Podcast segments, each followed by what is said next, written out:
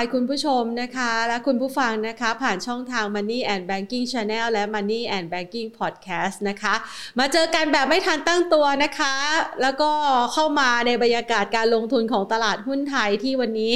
ยังคงยืนเหนือ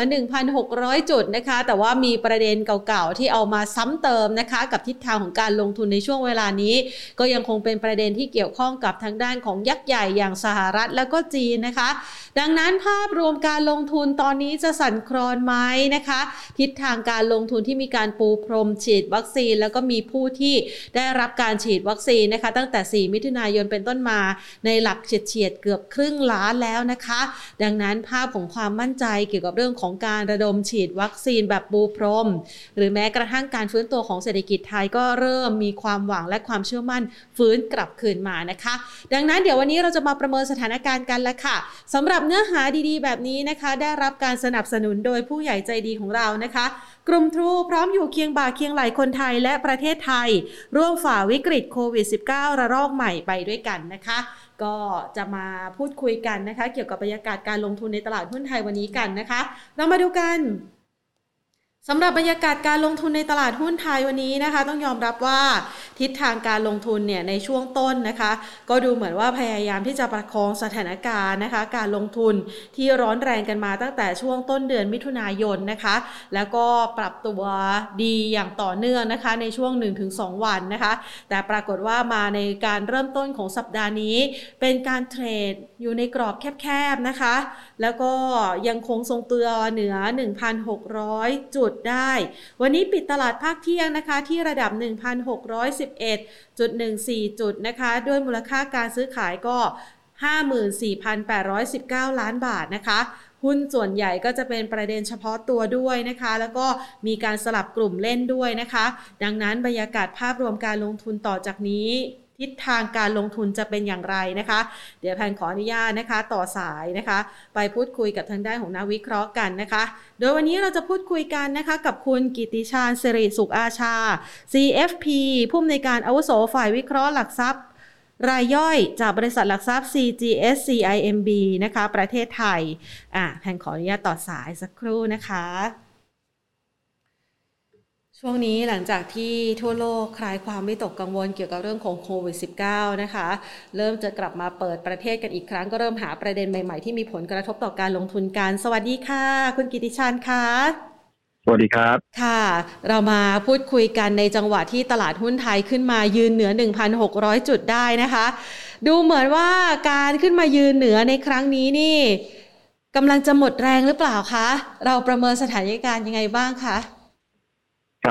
ก็ผมคิดว่าเอ่อช่วงนี้นะครับตลาดเองอาจจะมีการปรับฐานขึ้นมาบ้างนะครับหลังจากที่เราทะลุเอ่อ1,600 จุดขึ้นมาได้นะครับนะด้วยแรงซื้อของทั้งกองทุนรวมในประเทศ แล้วก็นักทุนต่างประเทศนะครับ แต่ว่าช่วงนี้เนี่ยก็อาจจะเป็นช่วงของการพักฐานบ้างนะครับตราบใดที่ยังยืนเหนือ 1,600 จุดอยู่ได้เนี่ยนะครับ ก็ยังเชื่อว่าตลาดยังมีโมเมนตัมเชิงบวกอยู่นะครับเพียงแต่ว่าตอนนี้ตลาดเองอาจจะกำลังรอนะครับปัจจัยสำคัญนะครับสองสามประเด็นที่ อยู่ในระหว่างการ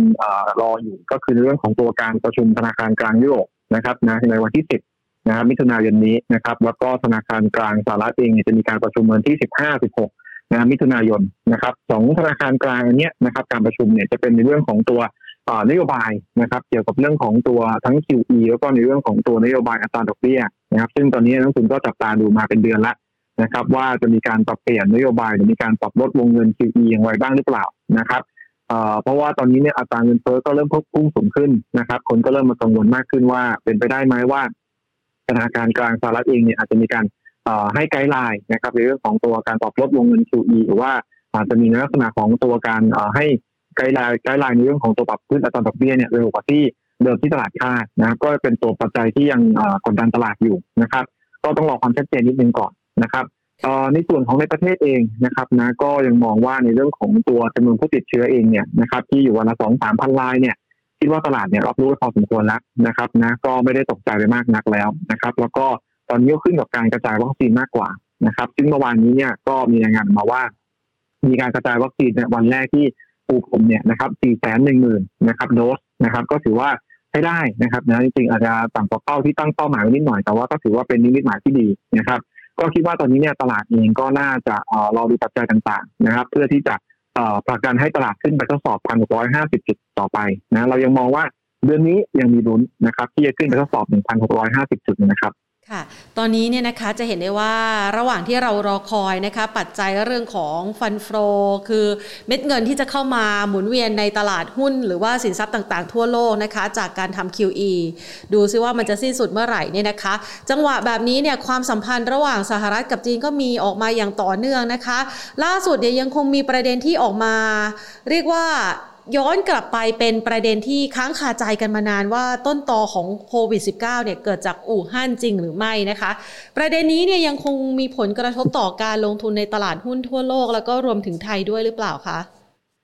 ครับก็อันที่จริงต้องบอกว่านะครับนะก็อันนี้จะเป็นประเด็นความขัดแย้งนะซึ่งอาจจะนำมาสู่นะครับในเรื่องของทั้งสงครามการค้านะครับต่างๆ หรือว่าการเจรจาต่อรองต่างๆนะครับในระยะถัดไปนะครับ ก็ต้องบอกว่า ตรงนี้เองก็อาจจะมีนัยยะสำคัญบ้างนะครับนะแต่ว่าระยะสั้นๆเองผมคิดว่าอาจจะไม่ได้มีกระทบกับตลาดมากนักนะครับ จริงๆประเด็นนี้ก็คงกล่าวมาพอสมควรแล้วนะครับนะแต่ว่าในแง่ของตัวตลาดหุ้นไทยเองเนี่ยนะครับ ก็ต้องบอกว่า ประเด็นนี้อาจจะยังไม่ได้มีประเด็นเป็นเป็นเป็นปัจจัยลบมากนักนะครับนะเราเห็น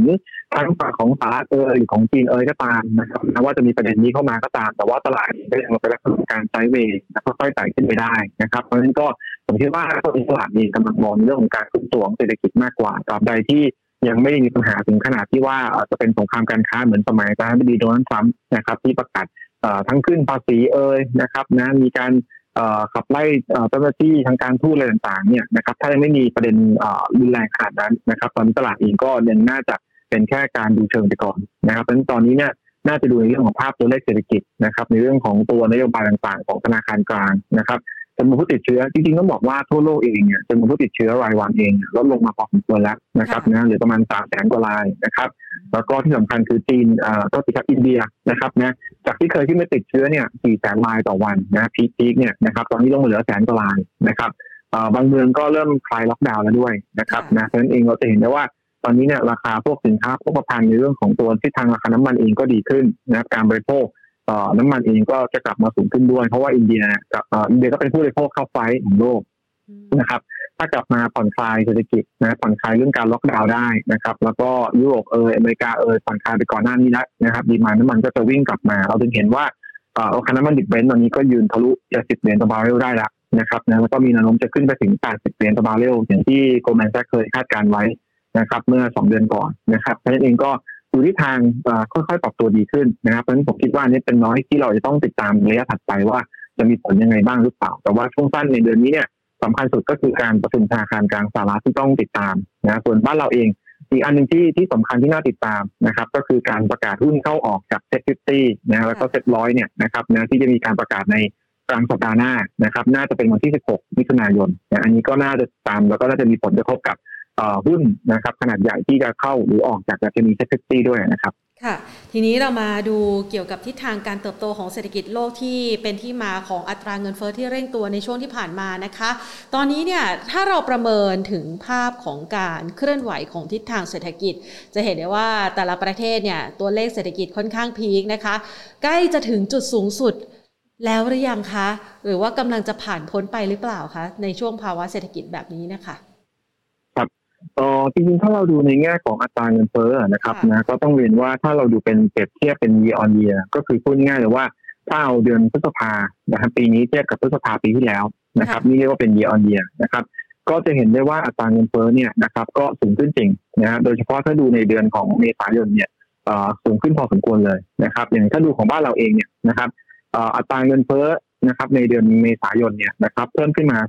3.4%นะครับ year on year นะครับ ในขณะที่อัตราเงินเฟ้อเดือนพฤษภาเนี่ยนะครับเริ่มชะลอตัวลงมานะครับเหลือ 2.4เปอร์เซ็นต์นะครับ year on year นะคือพูดง่ายๆเลยคือว่าเอ่อถ้าเราไปดูปีที่แล้วคนไทยและประเทศไทยเดือนเมษายนโดนล็อกดาวน์ทั้งเดือนนะครับกิจกรรมเศรษฐกิจเนี่ยมันหายไปนะครับการบริโภคน้ำมันนะครับในเรื่องของอาหารต่างๆเนี่ยนะครับมันก็ชะลอตัวลงไปเพราะฉะนั้นเนี่ยราคาสินค้าพวกนี้ก็เลยไม่ได้มีการปรับตัวสูงขึ้นในเดือนเมษายนปีที่แล้วกลับกันเนี่ยลงไปซ้ำใหม่ ในราคาน้ำมันที่เราเห็นกันอยู่แล้วปีที่แล้วลงไปหนักนะครับราคาน้ำมันดิบลงมาเหลือ 20เหรียญต่อบาร์เรลนะครับพอมาปีนี้เนี่ยราคาน้ำมันดิบเนี่ยเราไปดูฐานตอนนี้นะครับอยู่ 60เหรียญต่อบาร์เรลในเดือนเมษายนเพราะฉะนั้นเนี่ย year on year ก็เลยมีการปรับตัวสูงขึ้นแน่ แล้วก็ปีนี้เนี่ยก็ไม่ได้มีการล็อกดาวน์ปีที่แล้วนะเพราะฉะนั้นก็เงินเฟ้อเนี่ยเราก็มีการปรับตัวสูงขึ้น แต่ถ้าสังเกตดีๆคือเดือนเมษายนเนี่ยนะครับอยู่ที่ 3.4เปอร์เซ็นต์นะครับแต่ว่าในเดือนพฤษภาคมลงมาเหลือ 2.4เปอร์เซ็นต์นะครับ นั้นเองก็ต้องถือว่ายังไม่ได้มีความร้อนแรงจนเกินไปนะครับ เช่นเดียวกับของทางฝั่งสหรัฐอเมริกาเขาเช่นเดียวกันนะครับทิศทางก็ใกล้เคียงกันนะครับของสหรัฐอเมริกาเนี่ยนะครับถ้าดูเยียร์เยียก็ขึ้นไปประมาณ 3-4เปอร์เซ็นต์เยียร์เยียนะครับเช่นเดียวกันแต่ผมคิดว่าน่าจะค่อยๆทยอยลดลงมานะครับอย่างที่เมื่อกี้เรียนให้ทราบไปนะครับเพียงแต่ว่า ตอนนี้เนี่ยต้องบอกว่าในเรื่องของที่ทาง Fed เนี่ยเป็นแค่ส่วนหนึ่งหรือองค์ประกอบหนึ่งนะครับ ของการตัดสินใจของธนาคารกลางสหรัฐนะเขาก็ดูเรื่องของตัวการจ้างงานต่างประกอบกันไปด้วย ซึ่งเราเห็นว่าในเรื่องของตัวการจ้างงานนอกภาคการเกษตรเมื่อสัปดาห์ที่แล้วประกาศบรรสุก็ออกมาต่ำกว่าคาดนะครับเรื่องของตัว unemployment rate นะครับนะอัตราการว่างงานต่างเนี่ยนะครับในเดือนเดือนเมษพฤษภาคมนะก็อยู่ที่ 5.8เปอร์เซ็นต์นะครับก็ชะลอตัวลงมาจากใน ในเดือนของเมษายนที่อยู่ที่ 6.1เปอร์เซ็นต์นะครับนะก็เราจะเห็นได้ว่าถ้าดูจากรูปแบบนี้เนี่ยตลาดเองก็เลยคาดการณ์กันว่าหน้าของธนาคารกลางสหรัฐเองอาจจะยังไม่รีบนะครับนะที่จะขึ้นปรับอัตราดอกเบี้ย มันก็ถือว่ายังคงคงไม่ต้องกังวลมากนักนะครับแล้วเรื่องความร้อนแรงของเรื่องอัตราเงินตัวเองก็เราเห็นหลายประเทศนะเริ่มออกมาควบคุมไม่ว่าจะเป็นทั้งจีนนะที่ออกมาควบคุมเรื่องราคาสินค้าโภคภัณฑ์เราก็เห็นว่าหลายราคาสินค้าโภคภัณฑ์เริ่มมีการย่อตัวลงบ้างชะลอตัวลงบ้างเพราะฉะนั้นก็ ผมคิดว่าต่อจากนี้ไปก็คงไม่ได้กังวลเรื่องของตัวอัตราเงินเฟ้อหรือว่าเศรษฐกิจเราจะร้อนแรงเกินเกินไปนะครับ ก็เป็นค่อยๆ มีการปรับตัวขึ้นมากกว่านะครับ ก็เป็นเรื่องของการขึ้นตัวเศรษฐกิจโลกหลังจากมีการกระจายวัคซีนไม่ทั่วถึงแล้วก็ทางด้านเศรษฐกิจเนี่ยก็ค่อยมีการเปิดประเทศแล้วก็ฟื้นตัวมากขึ้นมากกว่าเพราะฉะนั้นก็ไม่ต้องตกใจนะคือจริงที่เห็นตัวเลขอาจจะสูงนิดนึงก็เพราะว่าปีที่แล้วฐานต่ำนะครับหรือ PMI ที่เราเห็นว่าโอ้โหพีคมากสูงต้องการมีการเก็บข้อมูลมาก็เพราะว่า ปีที่แล้วฐานต่ำนะพอเราดูเยียมเยียมก็เลยกลายเป็นว่าสูงสุดก็มีการเก็บไว้ขอบมานะถ้าจะดูให้ดีคงต้องดูเป็นค่าเฉลี่ยนะครับแล้วก็ adjust ด้วยเรื่องของเหตุการณ์พิเศษที่เกิดขึ้นด้วยนะครับ ค่ะจังหวะแบบนี้เนี่ยนะคะการปรับฐานของดัชนีเพื่อที่จะรอประเด็นการประชุมของธนาคารกลางยุโรปเองเนี่ยนะคะ เรามีการประเมินสถานการณ์เอาไว้ไหมคะว่า โอกาสของการปรับฐานในครั้งนี้เนี่ยแนวรับที่แน่นๆเนี่ยจะยังคงอยู่ที่ระดับแนวต้านเดิมเอาไว้คือ 1,600 จุดที่ผ่านมาได้หรือเปล่าคะครับเออใช่ครับคุณแพนนะฮะเราก็มองว่าตรงพันหกร้อยจุดเนี่ยเป็นเป็นจุดแนวรับสำคัญนะครับ ซึ่งตอนแรกเนี่ยเป็นแนวต้านสำคัญนะทดสอบมาสองสาครั้ง นะจนฝ่าขึ้นมาได้ เพราะฉะนั้นเนี่ยรอบนี้เองนะฮะถ้ามีการลงมาทดสอบพันหกร้อยจุดเนี่ยผมคิดว่าในระหว่างวันอาจจะแกว่งนะครับนะอาจจะลงไปบ้างเล็กน้อยแต่ว่าแน่นอนคงต้องมีแรงซื้อสภาพคล่องที่เข้ามาดันให้ดัชนีเนี่ยจะต้องพยายามยืนพันหกร้อยจุดให้ได้นะครับ คือเราสังเกตดีๆนะครับนะอันนี้ก็ต้องมาดูในเรื่องของคอนโซลแล้วนะครับ เพื่อจะมาประกอบกันนะครับ ถ้าสังเกตดีๆเนี่ยนะครับเยียร์ทูเดตเนี่ยนะฮะนับจากต้นปีเนี่ยนักลงทุนต่างประเทศเนี่ยนะครับขายสตีหุ้นไทยมาหกหมื่นสามพันล้าน นะครับหกหมื่นสามพันล้าน แต่ว่าถ้าเราดูในเดือนนี้เดือนเดียวนะครับ เดือนมิถุนายนเนี่ยตอนนี้ซื้ออยู่สองพันหกร้อยล้านนะครับ แต่นี้บางท่านอาจจะบอกว่าที่วันก่อนมีบิ๊กหลอดอินทัสหมื่นกว่าล้านนะ ที่ทำให้คนต่างประเทศเนี่ยออกมาซื้อด้วยนะอะไรอย่างเงี้ยนะครับ ถ้าตัดบิ๊กหลอดไปซึ่งเราก็แยกแยะไม่ได้ทั้งหมดนะครับนะเพราะฉะนั้นก็อาจจะเห็นว่ายังเป็นเน็ตบายหรือเน็ตเซลเล็กๆน้อยๆนะครับ ก็ไม่ได้เหวี่ยงมากนักนะถ้าเราไปเทียบกับเดือนก่อนหน้านะครับ ก็คือในเรื่องของเดือนพฤษภาคมนะพฤษภาคมเราจะเห็นว่า นักทุนต่างประเทศเนี่ยขายไปถึงสามหมื่นสามพันล้านนะคือพูดง่ายครึ่งหนึ่งของทั้งปีเนี่ยขายอยู่ในเดือนพฤษภาคมนะซึ่งเป็นเดือนที่ MSCI Rebalancing มีผลบังคับใช้นะครับดังนั้นเรามองว่าเดือนที่ฝรั่งขายมากที่สุดเนี่ยนะครับน่าจะผ่านพ้นไปละในเดือนพฤษภาคม เพราะเราโดนปรับลดลดน้ำหนัก MSCI ลงเยอะนะครับมิถุนาเนี่ยเริ่มกลับมาเห็นเป็นเน็ตบายเล็กๆนะครับประกอบกับกองทุนรวมในประเทศนะครับ วันที่จะทะลุพันหกร้อยจุดเนี่ยนะครับทั้งกองทุนรวมในประเทศกับนักลงทุนต่างประเทศเนี่ยพร้อมจ่ายเงินซื้อขึ้นมา นะเขาก็ต้องเห็นปัจจัยบางอย่างแล้วนะว่าเรื่องของเศรษฐกิจในประเทศน่าจะเริ่มดีขึ้นแล้วในครึ่งปีหลังนะครับแล้วถ้าเราไปดูเย a r to d เนี่ยจะเห็นได้ว่ากองทุนรวมในประเทศเนี่ยยังขายสุทธิอยู่สี่หมื่นล้านนะครับ เดือนนี้เดือนเดียวเนี่ยขายสุทธิอยู่สามพันหกร้อยล้านโดยประมาณนะครับก็ต้องบอกว่าตอนนี้ผ่านมาครึ่งปีแล้วนะครับ โดยประมาณนะครับเหลืออีกครึ่งปีเนี่ยโดยปกติแล้วกองทุนรวมเนี่ยนะครับส่วนใหญ่แล้วเราเห็นสิบปีที่ผ่านมาเนี่ยน้อยครั้งมากที่เห็นกองทุนรวมออกเป็นเน็ตเซล นะครับเมื่อดูทั้งปี เพราะว่าต้องอย่าลืมว่าช่วงปลายปลายปีก็จะมีกองทุนลดหย่อนภาษีเข้ามาช่วยนะครับ ปีนี้ก็อาจจะมีทั้ง IMF แล้วก็ S S F นะถึงแม้จะไม่มี LTF ก็ตามนะครับแต่ว่านโยบายกองทุนเนี่ยเขาจะต้องถือหุ้นไม่น้อยกว่า 65%นะของระยะรอบระยะเวลาบัญชีเฉลี่ยปี เพราะฉะนั้นเองเนี่ยเมื่อเห็น 5 เดือนแรกเนี่ยนะครับเน็ตเซลมานะจนถึงเดือนนี้เองเน็ตเซลอยู่6 4 0 0 0 0ล้านเนี่ยนะครับเกือบกับ6เดือนแล้วก็คาดหวังได้ว่าในช่วงที่เหลือของปีกองทุนรวมน่าจะเข้ามา นะครับ มามาค้ำจุนนะครับ มาหนุนดัชนีนะครับ ก็พันเม็ดเงินเองก็น่าจะเข้ามาช่วยหนุนดังนั้นเนี่ยผมคิดว่าโอกาสที่ดัชนีจะหลุดลงไปต่ำกว่าพันหกร้อยจุดเนี่ยระยะสั้นกลแกว่งเนี่ยอาจจะเห็นบ้างนะครับ แต่ว่าถ้าไม่ได้มีปัจจัยลบแรงๆนะปัจจัยลบที่แรงๆที่เราพูดถึงในความเสี่ยงก็คือเรื่องของตัวการระบาด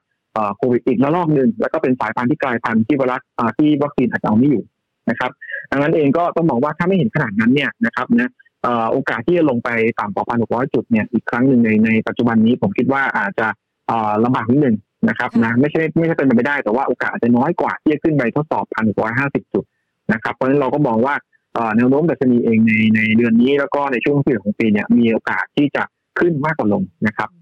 ค่ะทีนี้เรามาดูนะคะ ระหว่างที่เรากำลังรอคอยทั้งฟันโฟจากต่างชาตินะคะ หรือแม้กระทั่งเม็ดเงินใหม่ที่นักลงทุนสถาบันจะใส่เข้ามาจากการใช้ประโยชน์จากกองทุนลดหย่อนภาษีก็ตามนะคะ มันอาจจะทำให้ช่วงเวลานี้เนี่ยหุ้นขนาดใหญ่การเคลื่อนไหวจำกัดไปด้วยหรือเปล่าคะ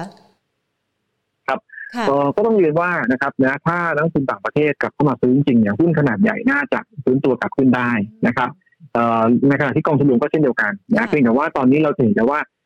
หลายปีที่ผ่านมารวมถึงปีนี้ด้วยนะครับหุ้นขนาดเล็กเนี่ยขนาดกลาง perform ได้ดีกว่าหุ้นขนาดใหญ่นะครับ ก็ด้วยหลายเหตุผลนะครับนะไม่ว่าจะเป็นในเรื่องของการฟื้นตัวของเศรษฐกิจด้วยนะครับ แล้วก็ในเรื่องของตัว fund flow ที่เข้ามานะครับ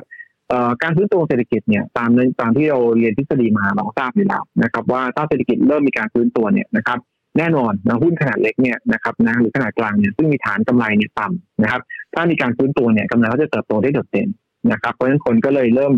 กลับมาลงทุนในหุ้นขนาดกลางขนาดเล็กมากขึ้นนะครับ บวกกับว่าเราเห็นในเรื่องของตัวนักลงทุนนะครับรายบุคคลนะหรือเรียกว่ารายย่อยก็ได้นะครับนะ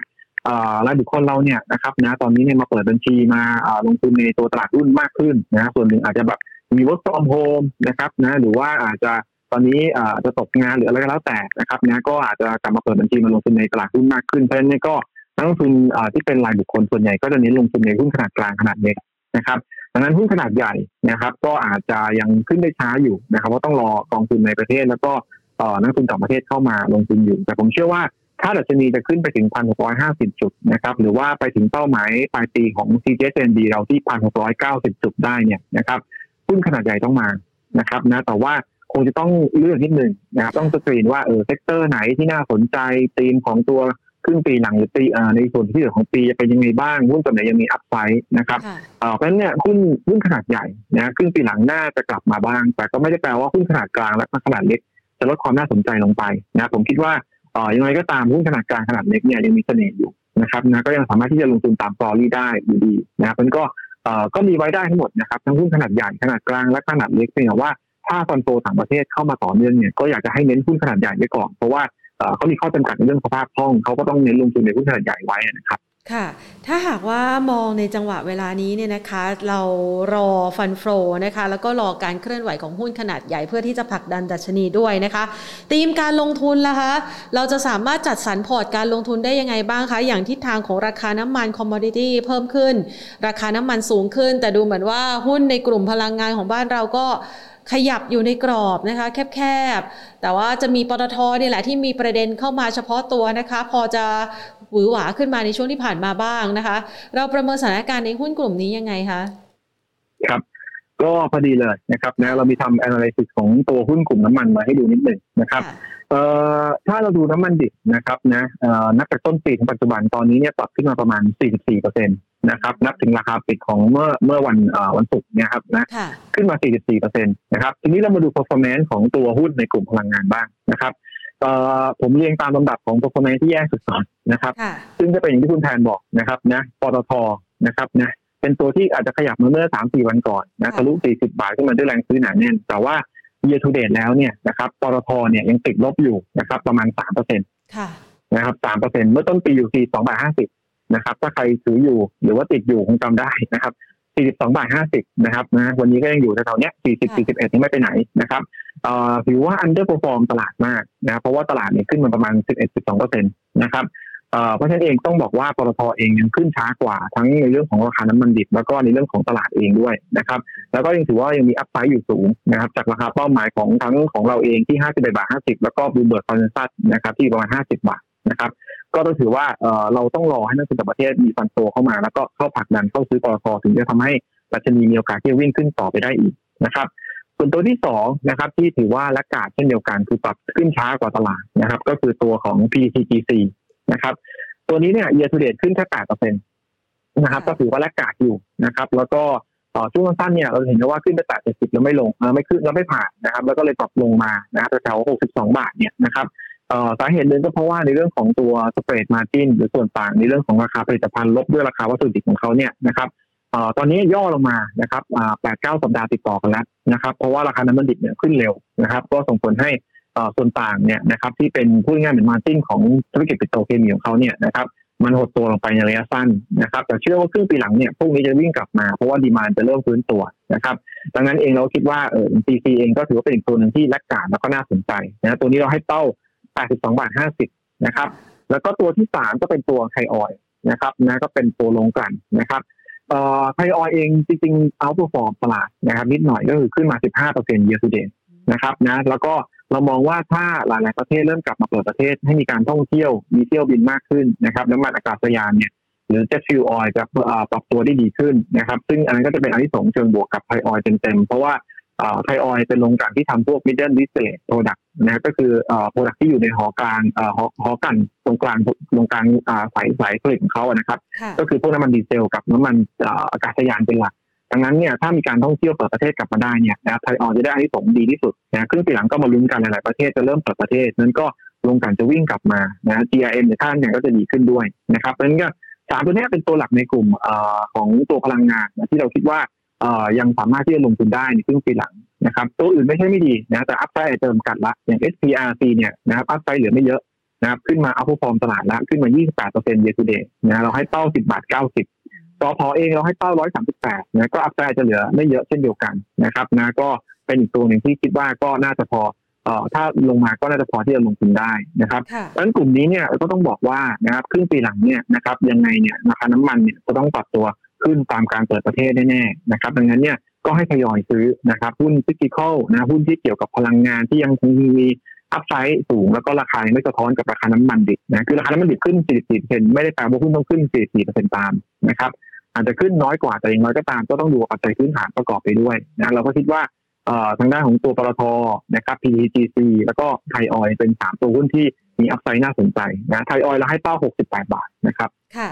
ช่วงนี้เนี่ยนะคะนอกเหนือจากทิศทางราคาน้ำมันแล้วนะคะ ที่อยากจะให้มาขับเคลื่อนหุ้นในกลุ่มพลังงานนะคะ สิ่งที่นักลงทุนรอคอยหรือแม้ว่าเราเราท่านท่านเองที่รอคอยกันอยู่อยากไปเที่ยวแล้วนะคะ ตอนนี้เนี่ยทีมเปิดเมือง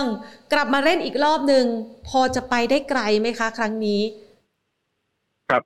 เออก็ต้องต้องเรียนอย่างนี้นะครับนะวันนี้เรามีออก paper กลยุทธ์ออกมาพอดีนะครับนะเราก็บอกว่าให้ไป switching ไปที่ domestic play นะครับก็คือเป็นเรื่องของการเปิดเมืองเต็มๆนะครับโดยเฉพาะในครึ่งปีหลังนะครับนะต้องบอกว่าอย่างนี้นะครับนะจริงๆแม้ว่าในเรื่องของการกระจายวัคซีนเองเนี่ยอาจจะต้องบอกว่าต่ำกว่าที่หลายๆฝ่ายคาดก็ตามนะครับตัวเลขจำนวนผู้ติดเชื้อยังคงอยู่ระดับ2 3 0 0 0คนต่อวันนะแต่เราคิดว่าได้ผ่านจุดที่สูงสุดไปแล้ว นะครับนะสูงสุดเราเนี่ยเคย 9,600 คนนะครับนะจำไม่ผิดนะฮะตอนนี้มีเคสเรือนจำมาด้วยนะครับเอ่อน่าจะผ่านทีไปแล้วนะครับ เพราะฉะนั้นหลังจากนี้เนี่ยการกระจายวัคซีนน่าจะค่อยๆปรับตัวดีขึ้นนะครับ เรา conservative นะครับนะเรา target ว่าในสักเดือนธันวาคมอย่างน้อยๆต้องกระจายวัคซีนได้สักประมาณ 50%ขึ้นไปนะครับนะเพราะฉะนั้นเองเนี่ยแน่นอนนะการเปิดประเทศจะทยอยทยอยมานะครับ อย่างที่มีโมเดลของภูเก็ตแซนด์บ็อกซ์นะครับนะน่าจะ หนึ่งกรกฎาคมเนี่ยเรามาตามดูว่าจะทำได้มากน้อยแค่ไหนที่ target หนึ่งแสนสองหมื่นเก้าพันคนนักท่องเที่ยวนะครับ แล้วก็น่าจะค่อยๆทยอยเปิดประเทศได้ตามมาในปีหน้าเพราะฉะนั้นจำนวนนักท่องเที่ยวปีนี้อาจจะยังคาดหวังได้ไม่เยอะนะครับทททเองก็ยังคาดหวังจำนวนนักท่องเที่ยวปีนี้เนี่ยอาจจะอยู่แค่ล้านสองล้านคนไม่เยอะนะครับเอ่อแล้วก็ในเรื่องของสภาพัฒน์คาดแค่ห้าแสนคนนะฮะของของเราเองเนี่ยเราคาดอยู่ที่ประมาณหนึ่งล้านคนนะเทียบกับปีที่แล้วที่อยู่ที่หกจุดเจ็ดล้านคนที่เข้ามานะครับ ก็ถือว่าน้อยไปเยอะนะแต่ปีหน้าเราคาดว่าจะฟื้นตัวขึ้นมาเป็น 14.4 ล้านคนจำนวนท่องเที่ยวและเนี่ยหุ้นท่องเที่ยวเองเนี่ยนะครับ ก็ต้องบอกว่าเอ่อน่าจะนะครับมีในเรื่องของตัวเซนติเมนต์เชิงบวกที่ดีมากขึ้นนะครับเป็นว่าผลประกอบการจะสวนทางนิดหนึ่งคือปีนี้จะยังเห็นขาดทุนอยู่นะครับปีหน้าบางเอ่อบางโรงแรมหรือบางธุรกิจยังคงขาดทุนอยู่ เรามองว่ามีแค่ CENTEL นะที่อาจจะกลับมามีกำไรได้ ส่วน MINT ERW SHR อะไรยังขาดทุนนะครับเพราะฉะนั้นเองถ้า เรามองในแง่ของตัวการลงทุนในกลุ่มโรงแรมเองเนี่ยนะจะเป็น trading นะครับ ส่วนเรื่องของ opening play ต่างนะที่เปิดประเทศอย่างอื่นอีกเนี่ยนะครับนะที่เก็งกำไรได้นะก็อาจจะมีพวกสายการบิน แต่นั้นอาจจะพื้นฐานก็ยังคงเปราะบางนะคงเป็นลักษณะของตัวการเล่นตามตีมมากกว่านะที่น่าสนใจที่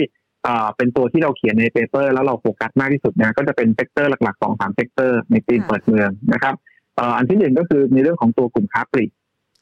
นะครับ เอ่อ spending ต่างๆก็จะเริ่มกลับมานะนักเที่ยวต่างประเทศกลับมาได้เนี่ยนะครับก็จะทำให้ในเรื่องของตัวยอดค้าปลีกต่างๆเนี่ยนะครับในเรื่องรายได้ก็จะเพิ่มสูงขึ้น ยอดขายต่อสาขาเดิมก็จะดีขึ้น แล้วก็จะมีเรื่องของตัวแพ็กเกจทางภาครัฐที่มีการ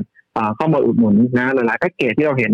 เราคนละครึ่งอะไรต่างๆนะครับนะยิ่งช็อปยิ่งใช้ยิ่งได้อะไรอย่างเงี้ยนะครับนะหลายๆแคมเปญที่เข้ามาช่วยนะครับเอ่อ sector ถัดมานะที่เป็น domestic play ที่เราคิดว่าน่าจะฟื้นตัวกลับมาได้ ก็คือในเรื่องของตัวธนาคารพาณิชย์ นะครับเอ่อเราอาจจะเห็น underperform มาพักนึงแล้วเพราะว่าโดน MSCI ปรับลดน้ำหนักนะครับ แต่ว่าเราคิดว่าธนาคารพาณิชย์เองเนี่ยนะครับหลังจากที่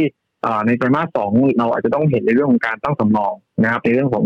โควิดระลอกใหม่ขึ้นมา อันนั้นจะเป็นไตรมาสที่น่าจะเป็นจุดต่ำสุดของธนาคารพาณิชย์ในปีนี้นะครับเพราะฉะนั้นเองเราก็อาจจะเห็นหุ้นธนาคารเริ่มเริ่มกระเตื้องกลับมาได้นะครับบวกกับเทรนด์ของตัวบอลยูที่ค่อยๆปรับตัวสูงขึ้นนะคือ ทิศทางของอัตราดอกเบี้ยในอนาคตตอนนี้คิดว่าก็คงไม่ได้ลงไปต่ำสุดเหมือนรอบก่อนหน้านี้ละดังนั้นเนี่ยทิศทางของดอกเบี้ยอาจจะค่อยๆปรับขึ้นนะก็เป็นบวกกับกลุ่มธนาคารพาณิชย์นะครับ แล้วก็ในเรื่องของตัวการชำระหนี้ต่างๆที่น่าจะค่อยๆทยอยดีขึ้นตามเรื่องเศรษฐกิจที่ฟื้นขึ้นธนาคารนี้ก็น่าสนใจนะอีกอันหนึ่งน่าสนใจคือ valuation ของกลุ่มธนาคารพาณิชย์ตอนนี้เทรดที่ price to book แค่ 0.6 เท่าเท่านั้นนะเฉลี่ยของทั้งกลุ่มนะครับ ต่ำกว่าตอนที่เกิดทางด้านของ global financial crisis นะครับปี 2008นะตอนที่เกิด hamburger crisis น่าจะไม่ง่ายนะครับต่ำกว่าตอนนั้นเพราะตอนนั้นเนี่ยเทรดที่ 0.7 เท่านะครับนะตอนที่ตลาดลงมาแล้วหนักๆแล้วเนี่ยแบงก์ลงมาเทรดที่ 0.7 เท่าของ price to book ตอนนี้ต่ำกว่าอีกเหลือ 0.6 เท่าเองเพราะฉะนั้นยังมี room ให้ขึ้นนะถ้าคิดจาก price book เนี่ยก็คิดง่ายๆนะครับอย่างน้อยก็มี upside 15%ขึ้นไปแล้วนะครับที่จะกลับไปที่เลเวลเดิมนะครับกลุ่มสุดท้ายนะครับนะที่วันนี้เราเขียนแล้วก็เราเป็น overweight ก็คือกลุ่ม con นะครับคือกลุ่มรับเหมาก่อสร้างเพราะเราเริ่มเห็นแล้วว่าในเรื่องของการประมูลต่างๆเนี่ยนะครับราคาที่ชนะการประมูลเนี่ยนะฮะต่ำกว่าราคากลางนิดนิดหน่อยเล็กน้อยเท่านั้นเพราะ margin เขาจะดีขึ้นนะครับแล้วก็ contractor ก็เริ่มมีการเร่งการประมูลงานมากขึ้นนะครับเพราะฉะนั้นผมคิดว่า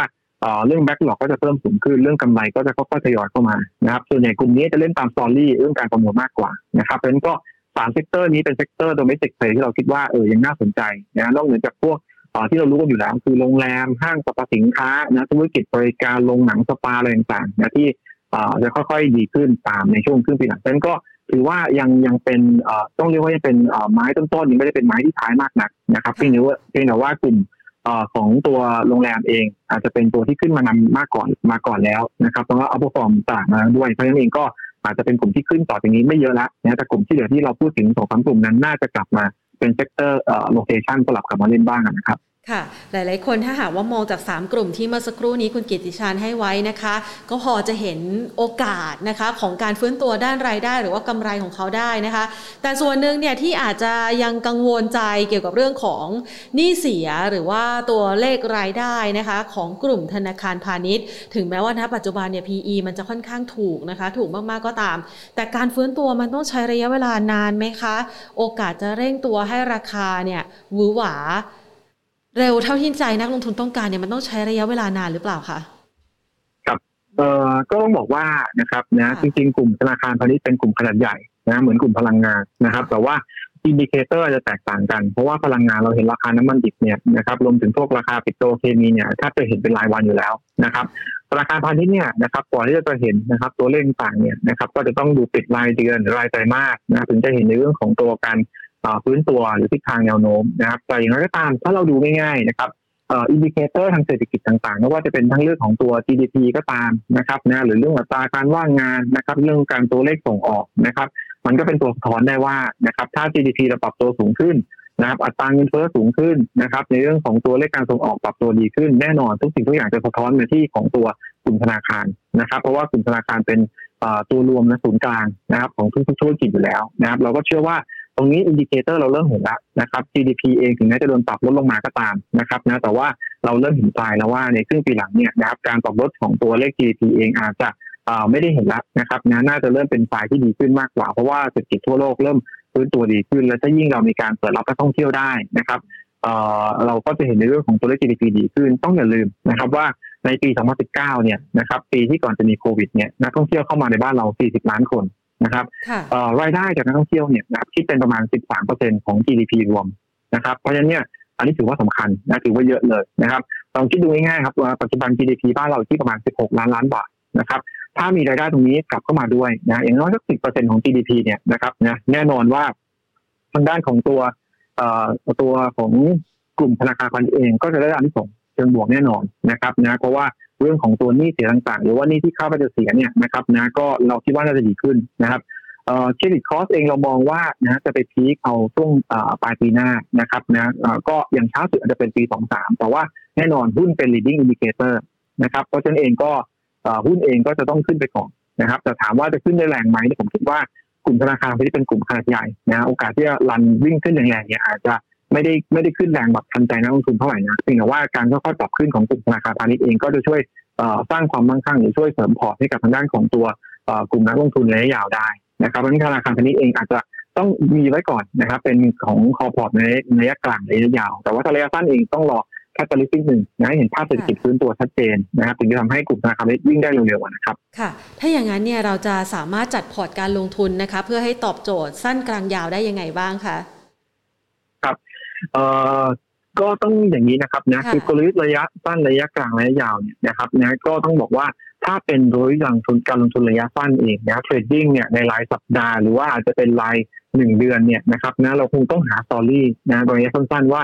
ใครจะได้ประโยชน์นะจาก story หรือธีมที่เรานำมาเล่นนะครับ อย่างในเรื่องเรื่องของเดือนนี้นะครับที่เมื่อกี้ผมพูดไปนิดหนึ่งก็คือหุ้นจะเข้า SET50นะก็จะเป็น story ที่เอาเข้ามาเล่นนะครับ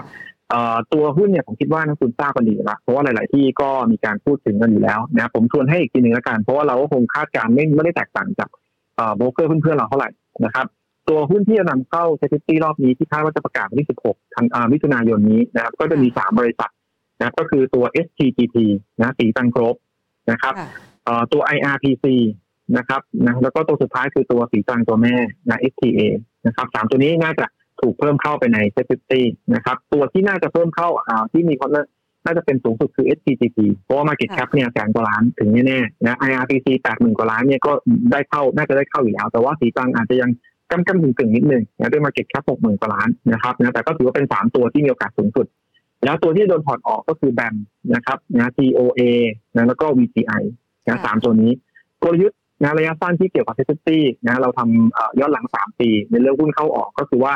หุ้นที่จะเข้า SET50โดยเฉลี่ยแล้วนะครับนะสามปีย้อนหลังมาให้ผลตอบแทนเป็นบวก ถ้าเราซื้อตั้งแต่วันที่เขาประกาศนะสมมุติก็คือ16มิถุนายนซื้อ แล้วไปขายวันที่30มิถุนายนจะถือไว้จนถึงวันที่ effective นะครับให้ผลตอบแทนเฉลี่ยเป็นบวก3.5เปอร์เซ็นต์นะถ้าเล่นแบบนี้นะคือซื้อ SCGT วันนี้ไปปุ๊บนะเราไปขายเอ่อนะสิ้นเดือนนะครับนะก็ได้ผลตอบแทนเฉลี่ยแล้วก็เกิดสี่เปอร์เซ็นต์นะครับ ส่วนตัวที่โดนถอดออกเนี่ยนะตัวระยะสั้นเราอาจจะช็อตไปก่อนก็ได้นะครับ เพราะว่า ตัวที่โดนถอดออกเนี่ยสามปีที่ผ่านมาเฉลี่ยแล้วให้ผลตอบแทนติดลบในช่วงสองสัปดาห์นะครับที่เมื่อกี้ผมเล่าให้ฟังฟังนะครับห้าจุดแปดเปอร์เซ็นต์นะครับมันถ้าช็อตลงไปก็มีโอกาสที่จะได้กำไรจากขาช็อตลงไปนะครับอันนั้นคือเป็นเป็นระยะสั้นของตัว FTSE แล้วก็อีกอันนึงที่เป็นตีมระยะสั้นของเดือนนี้เองก็คือในเรื่องของ reopening play ที่เมื่อกี้เราพูดถึงกันไปแล้วว่าวัคซีนเริ่มกระจายทั่วถึงมากขึ้น แล้วก็การเปิดประเทศเริ่มจะกลับมาเพราะฉะนั้นก็คงต้องเน้นนะ sector ที่เมื่อกี้เราพูดถึงกันไปนะอาจจะเล่น เก็งกำไรได้ทั้งโรงแรมห้างสรรพสินค้าธุรกิจบริการนะครับ แล้วก็ประกอบกับหุ้นพวกค้าปลีกนะธนาคารจะกลับมาบ้างนะครับหรือบาง sector นะซึ่งวันนี้ก็คึกคักขึ้นมานะก็เป็นเรื่องของกลุ่ม reopening นะครับส่วนถ้าระยะกลางนิดนึงนะก็อาจจะมองไปถึงปลายปีนะครับนะก็อย่างที่เมื่อกี้เราเรียนให้ทราบไปแล้วนะครับระยะกลางเองก็คงจะต้อง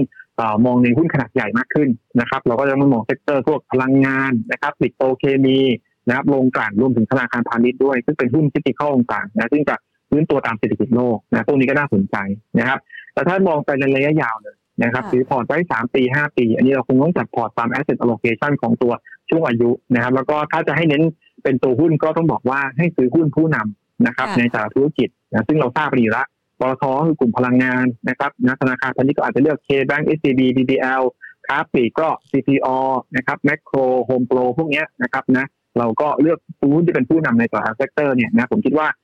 น่าสนใจ แต่ว่าจะต้องดูระดับราคานิดนึงให้พอมี upside เนี่ยนะครับจากราคาเป้าหมายที่ทางด้านนักวิเคราะห์ให้ไว้ด้วยนะครับ ก็อันนั้นก็เป็นทั้งระยะสั้นระยะกลางแล้วก็ระยะยาวของเรานะครับค่ะ ถ้าเรามองนะคะบรรยากาศการลงทุนในช่วงนี้นะคะ หลาย ๆ ท่านเนี่ยอยากจะมาประเมินนะคะ ภาพของการลงทุนยกตัวอย่างเช่น STGT เนี่ยนะคะ ในช่วงนี้เนี่ยถ้าเราไปลงทุนมันจะ เกิดความกดดันเกี่ยวกับเรื่องของรายได้ในอนาคตด้วยไหมคะ เพราะว่าช่วงนี้เนี่ยโควิด มันก็กำลังจะเริ่มดีขึ้นแล้วค่ะ ครับเอ่อจริงๆต้องบอกว่าเอ่อของเขาเองเนี่ยนะครับมีในเรื่องของตัวการล็อกออเดอร์ไว้นะครับนะเป็นปีล่วงหน้าอยู่แล้วนะครับนะดังนั้นเองเนี่ยเอ่อเรื่องของตัวเอ่อรายได้เองผมคิดว่าจะไม่ได้น่าเป็นห่วงมากนักนะครับเพียงแต่ว่าในเรื่องของการเติบโตของผลกำไรเองเนี่ยนะครับซึ่งเดิมทีเนี่ยนะครับการเติบโตเขาจะสูงเนื่องจากว่าเอ่อ ถ้าจะมาได้นะครับปีที่แล้วเนี่ยหัวกำไรเติบโตมหาศาลนะครับ เป็นเอ่อกำไรออกมาเป็นหมื่นล้านนะครับค่ะเอ่อต้องบอกว่าทางด้านของตัวเอ่อปีที่เขาได้เอ็กซ์ตร้านะครับ ก็คือปีที่แล้วนะครับปีนี้เรายังเห็นกำไรเติบโตได้ดีอยู่ แต่ว่าเอ่ออัตราการเติบโตจะไม่เท่ากับปีก่อนหน้าแล้วนะครับค่ะเพราะว่าฐานเริ่มปรับตัวสูงขึ้นเพราะฉะนั้นเนี่ยเมื่ออัตราการเติบโตไม่ได้สูงเหมือนเดิมเนี่ยนะครับนักลงทุนอาจจะต้องมีการดิสเขานะบนราคาหุ้นไว้ด้วยนะครับ ไม่ว่าจะใช้ในเรื่องของตัวเอ่อ PE multiple ก็ตาม หรือว่า PEG ก็ตามนะครับนะหลายอย่างเนี่ยก็ต้องมีการให้ดิสเขาเพิ่มเข้าไปด้วย ดังนั้นเองก็ต้องบอกว่าการลงทุนอาจจะไปคาดหวังในเรื่องของราคาเป้าหมายสูงๆเหมือนอดีตไม่ได้นะแต่ถามว่า fundamental ยังดีอยู่ไหมยังดีอยู่นะครับเพราะว่าออเดอร์ก็ยังล็อกไว้ได้อยู่นะครับไม่ได้น่าห่วงอะไรเพียงระยะสั้นเองจุดที่เป็นตัว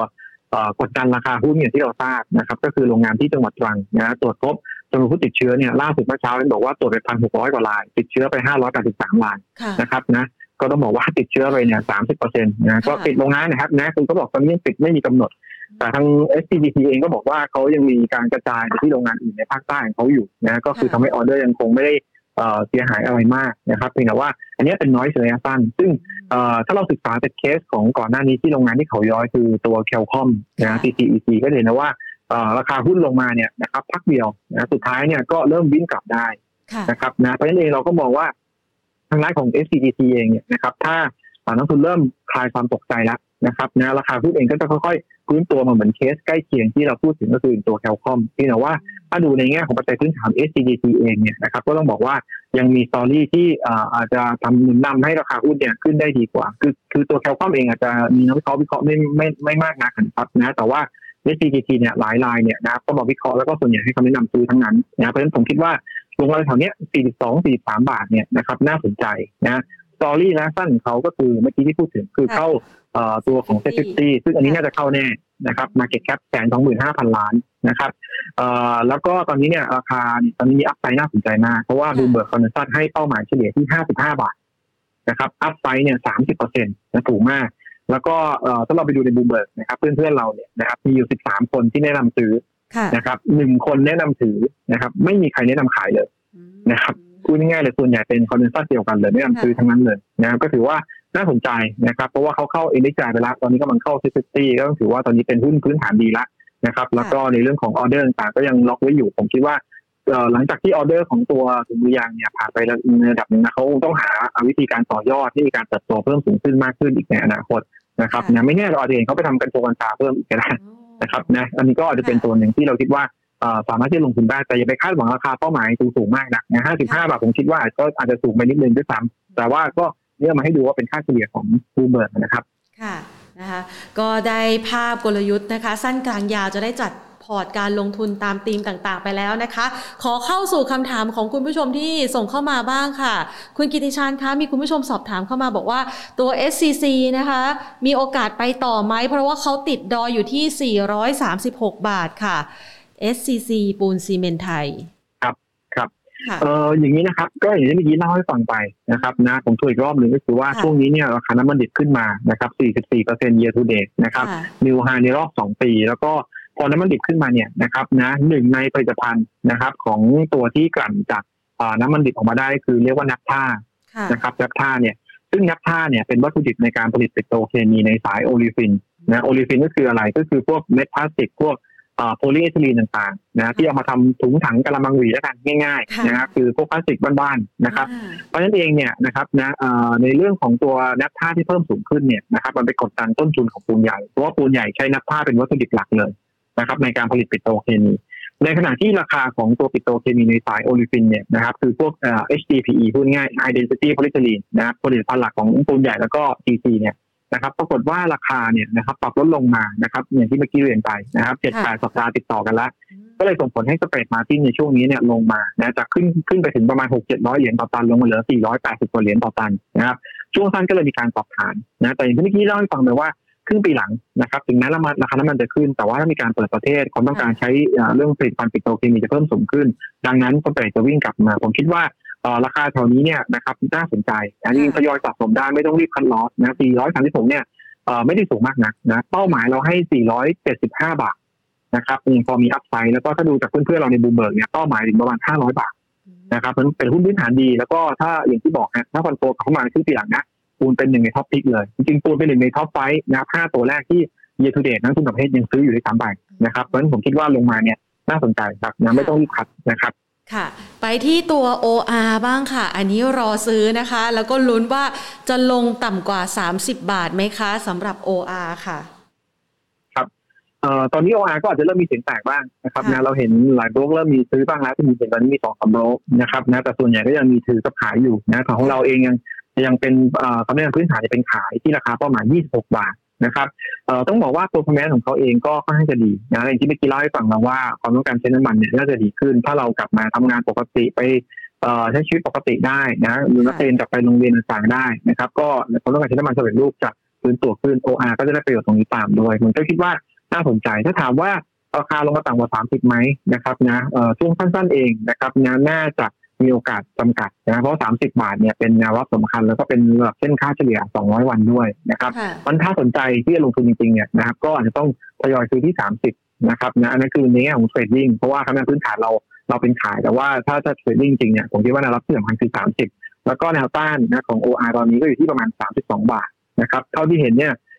เฉลี่ยของ Bloomberg consensus ตอนนี้ออกมาเนี่ยราคาเป้าหมายของ OR เฉลี่ยนะครับนะอยู่ที่ประมาณ 27 บาทนะครับก็ยังต่ำกว่าราคา ปัจจุบันอยู่ เพราะฉะนั้นเองก็ต้องบอกว่า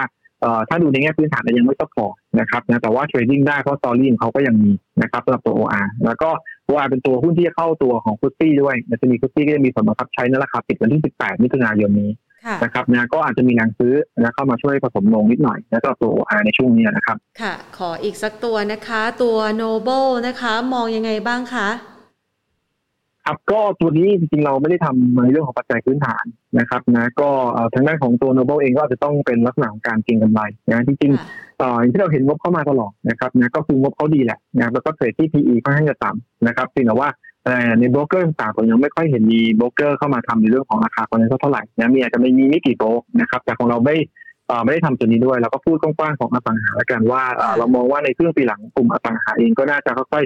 ทยอยฟื้นตัวเช่นเดียวกันนะกับธีมของการเปิดเมืองนะครับเพราะฉะนั้นก็โนเบิลเองก็จะเป็นอีกตัวหนึ่งที่ได้อานิสงส์จากเรื่องของตัวการฟื้นตัวของกลุ่มอสังหานะครับแล้วก็เรื่องของ spending ของตัวประชากรเราประชาชนเราเองนะครับ ซึ่งน่าจะเริ่มมีเศรษฐกิจที่ดีขึ้น แล้วก็เริ่มอาจจะมามองหาบ้านหาที่อยู่ แล้วก็เรื่องอัตราดอกเบี้ยที่ต่ำอยู่ด้วยนะเพราะฉะนั้นก็อาจจะสามารถที่ trading ได้นะครับตัวนี้ก็ถ้ามองในกรอบของการ trading ก็อยู่ที่ 7.4 นะครับถึง 8 บาท นะก็อาจจะมองกรอบนี้ไว้ก่อนนะส่วนปัจจัยพื้นฐานต้องขอโทษจริงๆนะของเราไม่ได้ทำ cover ตัวนี้นะครับ ค่ะ งั้นขออีกสักสองตัวสั้นๆนะคะ ในกลุ่ม leasing ECL มองยังไงคะครับ ECL เราเราก็ไม่ได้ทำตัวนี้เช่นเดียวกันใช่ครับ ตัวเล็กนี่เราก็เราก็ไม่ได้ทำนะครับนะนี่ก็คงต้อง